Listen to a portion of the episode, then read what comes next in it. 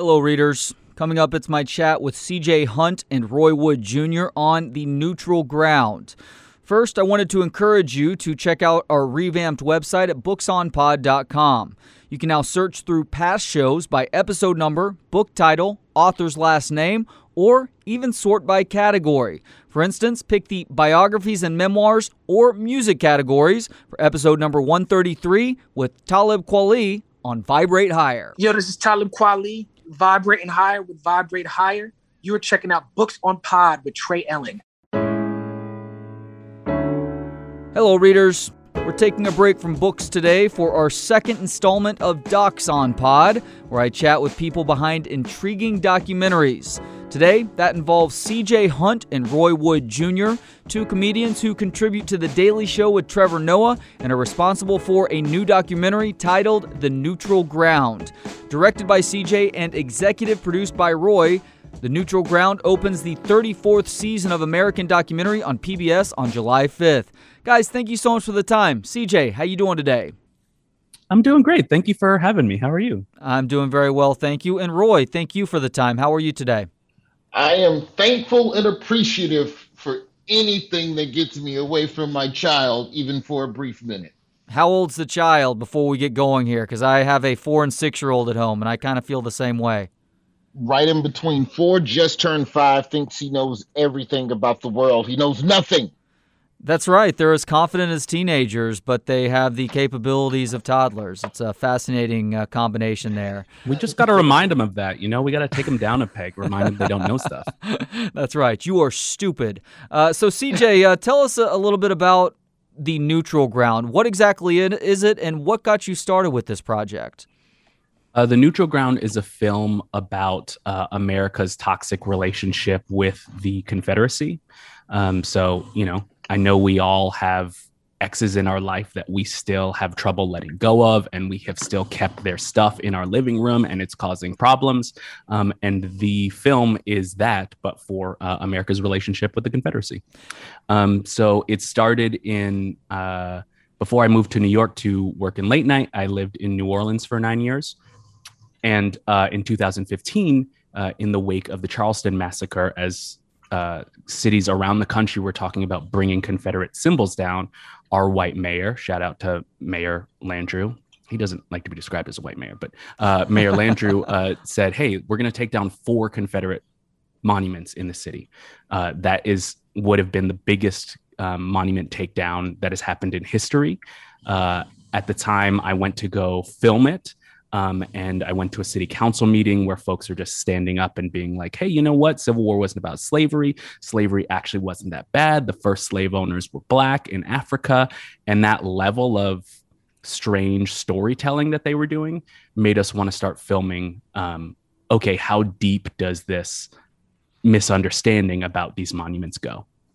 And Roy, what got you involved with this documentary? So CJ came to me um, they were they were a little ways along in the production of it, but at this point, he was working at the Daily Show as a field producer, and so it, it's like any story, like that started in New Orleans, then Charlottesville happened, and then there was a really huge push. Uh, a lot of a real pushback against a lot of the monuments and stuff that we have in this country, and it just kind of snowballed. And he just says, "Hey, man, if there's anything you can do to help? And I was like, yeah, this is meaningful. This deserves to be told because this is a conversation. I think what I really appreciated about what, what CJ and his team put together was essentially a story that's local that speaks to something that's happening nationally. You know, the, every city has the statue thing that people are arguing about, but to really look at it, you know, at a much closer level at just what was happening in New Orleans and then how that kind of dovetails out into everything else in the country. I was just like, yeah, I'm on board, man. What how can I help? How can I help produce executively? So, CJ, the city of New Orleans votes in December of 2015 to, and by the city I mean, I guess the uh, the government representatives for the city. They vote to get rid of four different Confederate statues and monuments that were in and around the city. The most prominent, of course, was the Robert E. Lee statue that was atop a, a really high pedestal that you could see from a lot of different parts of downtown. 60 but feet tall, baby. 60 feet tall. And that, but that was really only the beginning of this story. It wasn't the end. It wasn't until I think about two years later that these statues finally fell as you were going through the process of filming all the different people who were, were standing up to speak about why the statue should be gone, and then the final vote itself, talking to the mayor of New Orleans as well, did you realize that this would drag out for two years before this would become an actuality? I did not. I mean, I wonder if every every documentarian, their interviews are like, you know, I didn't realize it would go this long. I I think we just need to tell documentary filmmakers that you know projects take six years. But yeah, I I thought that this would be basically a field piece. You know, in in 2015. I was watching people like Roy Wood Jr. killing it on the Daily Show and really falling in love with that format of, you know, a five minute piece with a man with a microphone in his hand. Um, and I I genuinely thought that's what I'm going to do around this monument controversy. It's easy.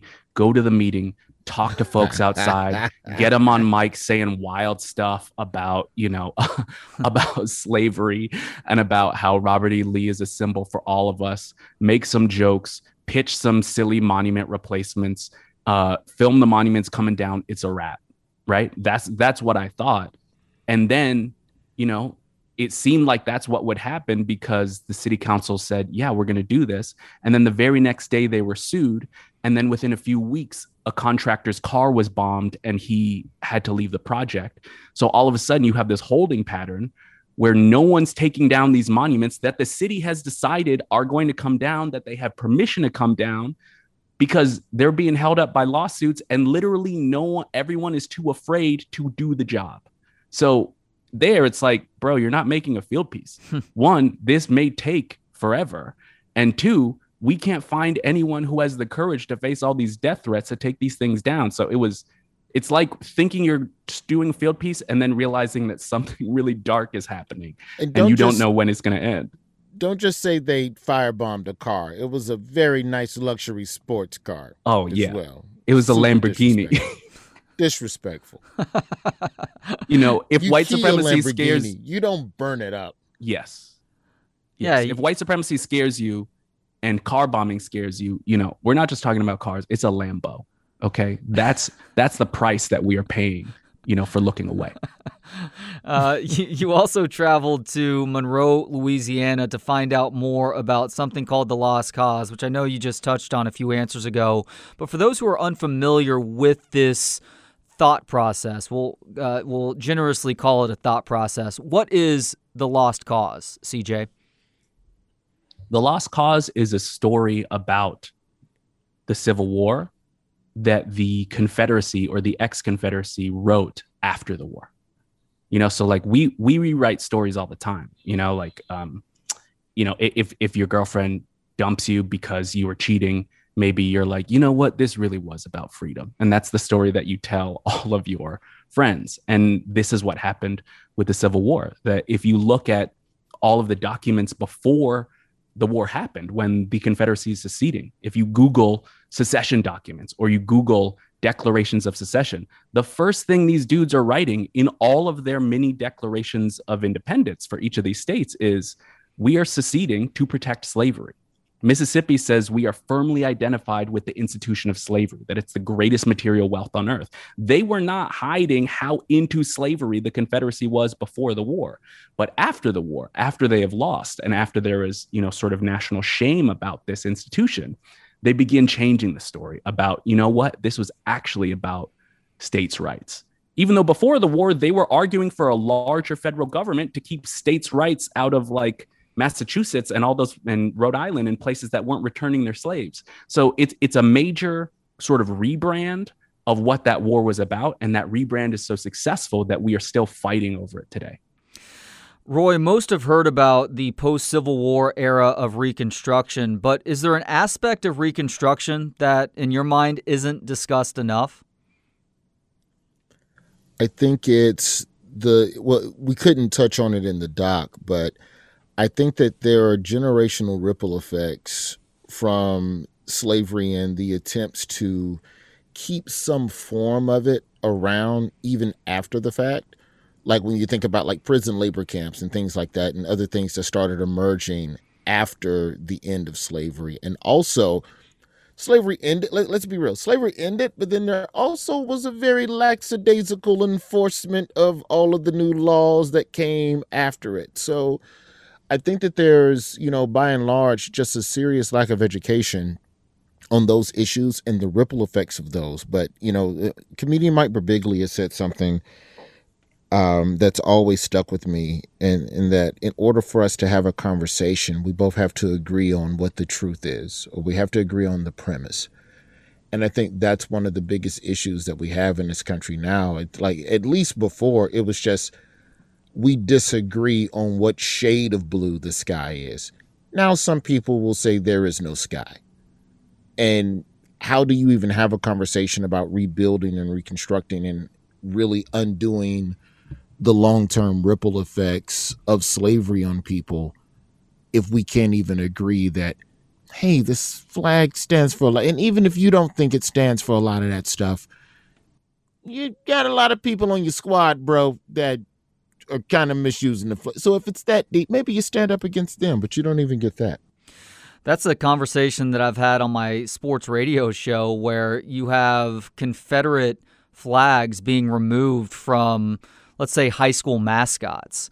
And so people will inevitably bring up, well, it doesn't necessarily mean that. Yeah, it doesn't mean that to you, but when it means that to pretty much an entire other group of people, at, at what point do you respect their opinion on things as well and try and be decent to your fellow humans versus holding on to some some relic that really doesn't mean anything to anyone in 2021? Uh, tradition is so steeped in, you know, as comedian Doug Stanhope would say, tradition is dead people's baggage.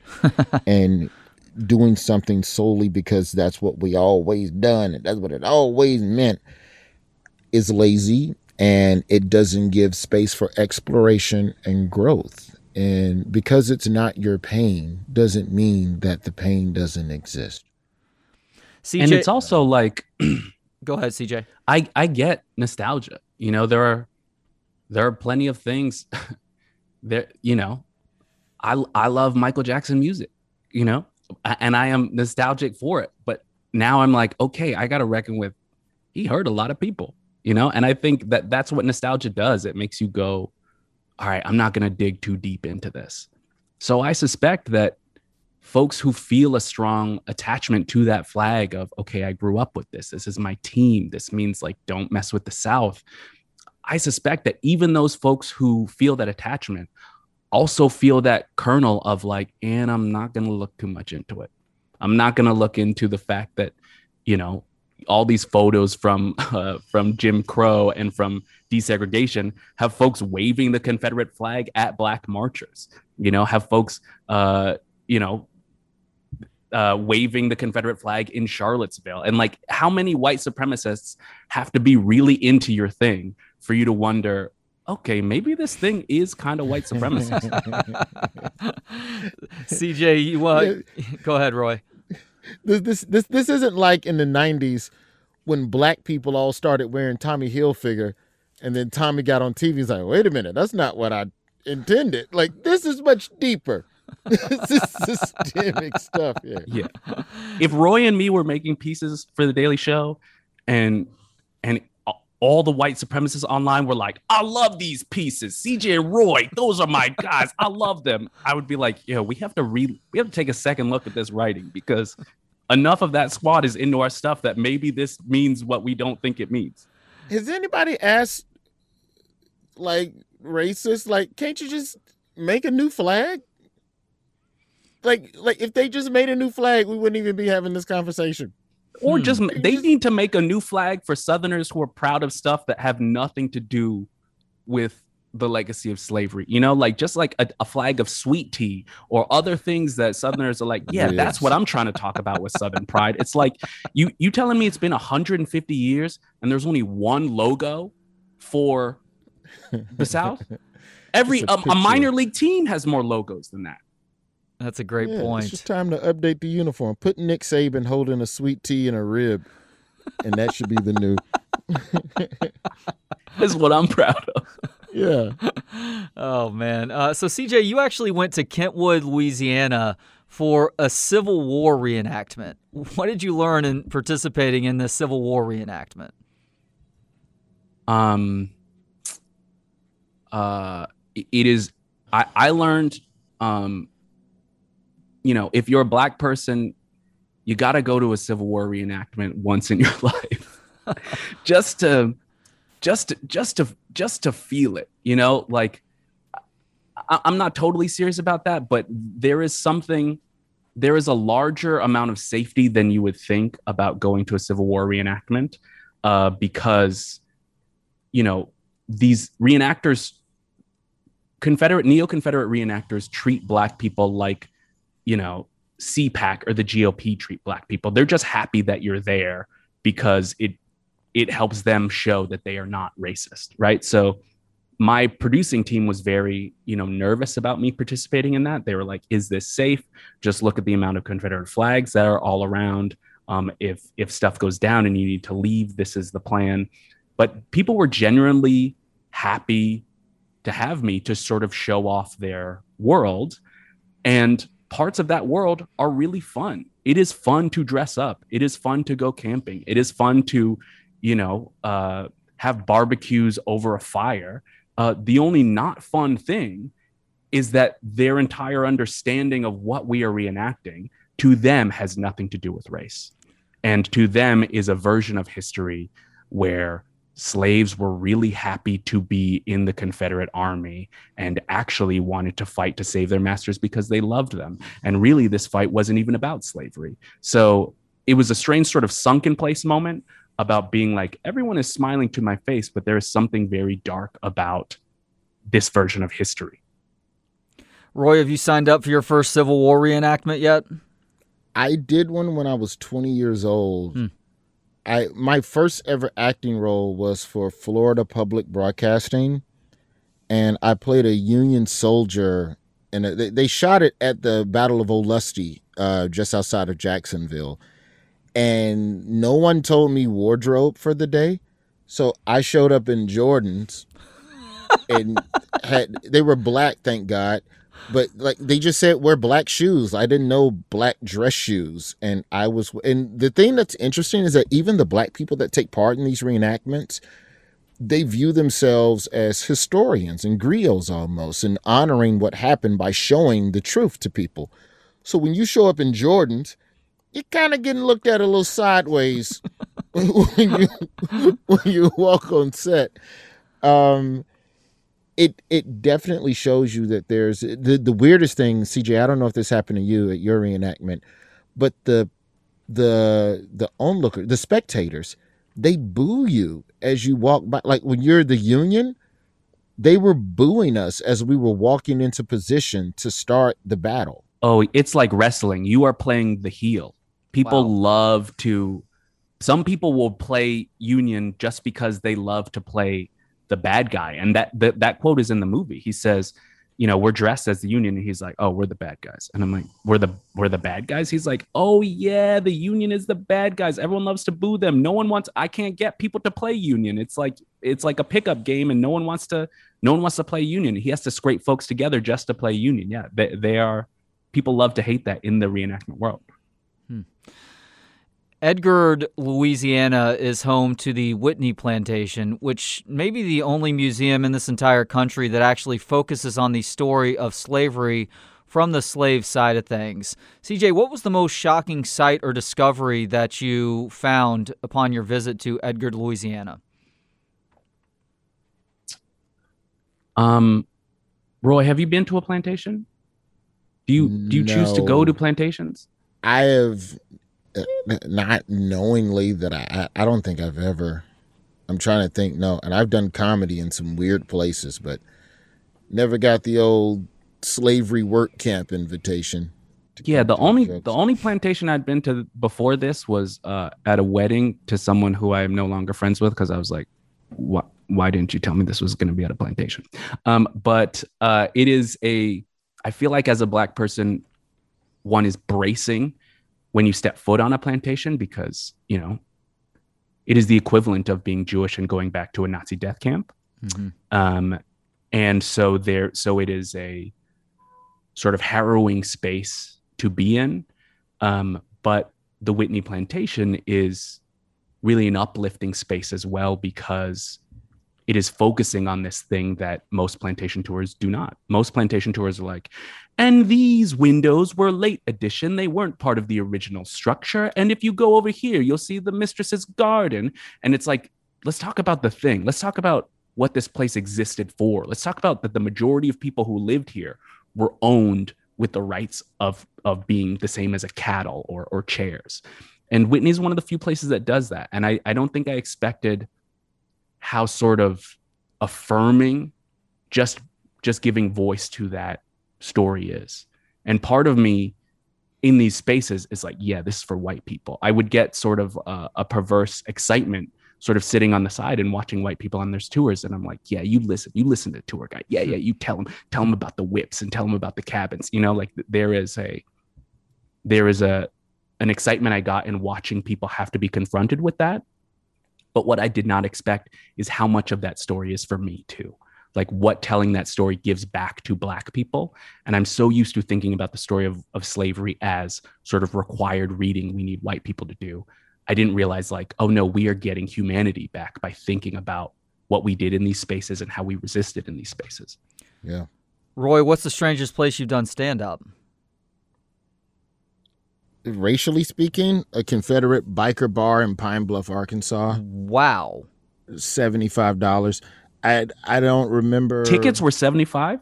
No, I got paid $75, oh, okay. but that's minus gas and you I just the one thing I remember about that gig is that like back in those days you were still staying in like the the motel, the motor lodge where your car is right outside your like you can lock your car door from the shower type motel. Right. Your car is that close to the door. Mm-hmm. Um, I just remember a guy repeatedly asking me where was I staying, and he would just come like every 15, 20 minutes. Where's your hotel? And my thing in those days is always, oh, you know what? I haven't checked it yet, man. I came here straight from Birmingham. I'm going to figure all that out when I leave here. Oh, okay. And 20 minutes of chit chat. This is all post show. Yeah, well, man, we gotta grab a beer and then swing you on back by your hotel. Where, where, where you staying? Did you figure out where you're staying? And like, those are the gigs where I leave town after the gig and just drive back to Birmingham because it's weird, but you know, it's I'm not going to say it was necessary, but the thing that I'm most appreciative about with my stand up arc in the early, you know, seven, eight years in the South was to make a living. I had to perform in a lot of places in front of people who didn't agree with me politically. And you figure out ways to navigate those topics in those worlds. And it, it just, it made me more balanced as a performer. But after the show, it is get the hell out of here. And don't let somebody be flirting with you. Oh, hell no hell no. Like if you mess around some white girl flirting with you after a show, you better get your ass away from me, white lady. I got to get back to Alabama where it's safe. Yeah. Roy, do you feel like that made you more empathetic or more agile in in the types of comedy that you do? Because I feel like on this film, you had like really good feedback of like, okay, no, you need to structure that joke like this, or we need a breath here. Do you feel like those days have have affected your mind in ways that you know it might not had you not had to cut your teeth in there it taught me how to get into topics that people don't agree with hmm. i have to make you like me first i have to make you think not think but i have to for you to recognize that i see and understand whatever it is your argument is about something like i used to have to, a bit that i did on my second hour special that was in defense of the Confederate flag, which is where it starts. It starts on, you know, you know, you keep the Confederate flag, and I could see people's white people's energy shift. You know, the liberals are like, "What?" and the people that are like, "Yeah, it's not that big of a deal." And I go, "Yeah." Besides, if you get rid of the flag, how am I going to know who the dangerous white people are? Hmm. And that's the turn, but it only happens if I can get you to open up a little bit and it's not to say that every person that waves the flag is a rootin' tootin' racist, but as a black man at night stopping for gas in strange places, as I had to do for nine years before moving to LA, the flag was just a little hint that, you know what, I'm just not going to stop here. Let's keep going till we get to a bigger truck. Let's wait till we find a Flying J or a Travel America. we'll, we'll pull over at one of those. That's actually the joke that made me want Roy as EP. I don't know if I ever said this to you, Roy, but yeah, it was, you know, the first the first lines of his album are, but if we take down the Confederate flag, hmm. and and it's like Roy, uh, unlike Roy is the best comedian I know at being able to walk folks to a place that they were not ready to be walked to. Um, so even in making this, you know, like I, I would listen to Roy's albums and we would have conversations about how he would get into certain things because that's what I want the film to do. You know, like I, I wanted, I want to use humor in this film to be able to get you to a spot that you weren't ready to be and you didn't know that we were going to go. All right, last question. I want to uh, have each of you guys answer it. And I'm going to preface it by saying that most of the statues that have been removed here in Austin at the University of Texas uh, good riddance to those statues. Most of them are Civil War figures. A lot of the statues were put up in the 1960s as some sort of weird response to the civil rights movement happening at that time. But is there a point where protesting for and the actual removal of statues becomes a bit counterproductive? Like I've seen examples out in San Francisco where uh, you had statues of individuals. I think one instance it was a, a former slave who had escaped and created a better life for themselves in the Bay Area. Is there a point where that does become counterproductive for you guys? And CJ, we'll start with you here.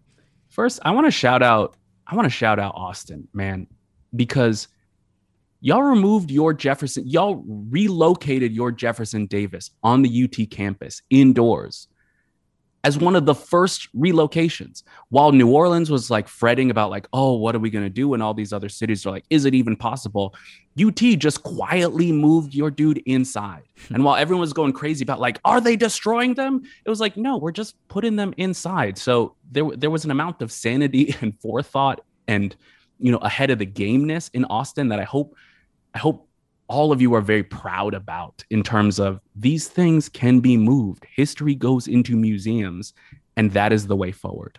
Um, so I thought that was amazing. You know, is there a is there a point of counterproductiveness? Yeah, of course. There's always an overcorrection, right? Like whenever gets something gets going, there's always a, an overcorrection. We had folks taking down statues of Grant, or you know, uh, you know, having conversations about Lincoln, or you know, overcorrecting and often it's like get your white lib friends in check. Because a lot of these folks you know going too far in the overcorrection are just sort of like white anarchists who were like, yes, down to all statues. And it's like, well, hold up, that's Frederick Douglass. Let's just take your hands off him and and figure like you do some more googling to figure you out which Uncle of the statues ben off that rice box right now. And we were like, yeah. And then they were like, Aunt Jemima too. Like, what? Okay. Okay. And Miss Buttersworth. Is she even black? Is she black? She's sure. brown. The bottle's brown, but how, how does she identify? but uh, you know, I think the point is not which statues are we taking down, but how are statues being used to talk about the larger set of symbols of white supremacy that masks themselves as everyday and immovable. So, what we saw last summer, I think the measure isn't how many statues came down, but how many people were gathering at Confederate statues to make a point about white supremacy in the police force. So, I think that that's the measure, not like, did y'all mess up on a statue coming down, but what is this conversation being used to highlight? How about you, Roy?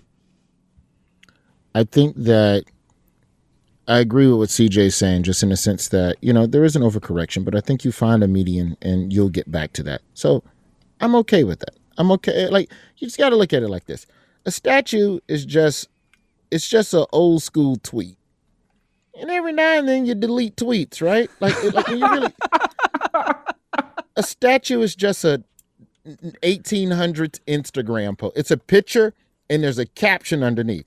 Is that not Instagram? So it's the same thing. So Damn. if you if wow. maybe we need to frame it like that, CJ, and people will be less fanatical about it. Just uh, in other news today, police deleted two tweets from the Confederate Park. Yeah, I was younger on this one. I was on one when I made this. Uh, you know, it's it no longer represents who I am today. I- I'm gonna take this down. It's okay to take down a tweet, even if it weighs 4,000 pounds and is made of granite. Guys, thank you so much for the movie and uh, thank you for the time today. I think this is a film that uh, a lot of people will hopefully see starting on July 5th. And some already are there, but maybe some aren't quite there just yet. And it gives them a newfound perspective on things. Greatly appreciate the time today, CJ. Thanks so much. And thank you, Roy. Thank you. Join me next time when I chat with wildlife biologist and National Geographic magazine journalist Doug Chadwick on Four Fifths a Grizzly, a new perspective on nature that might just save us all. Thanks to Gentleman Jesus for the intro and outro music. Hear more of his work at gentlemanjesus.com. And thanks to you for hanging out. You can listen, learn, and subscribe at booksonpod.com. Books on Pod, I'm Trey Elling. Good day.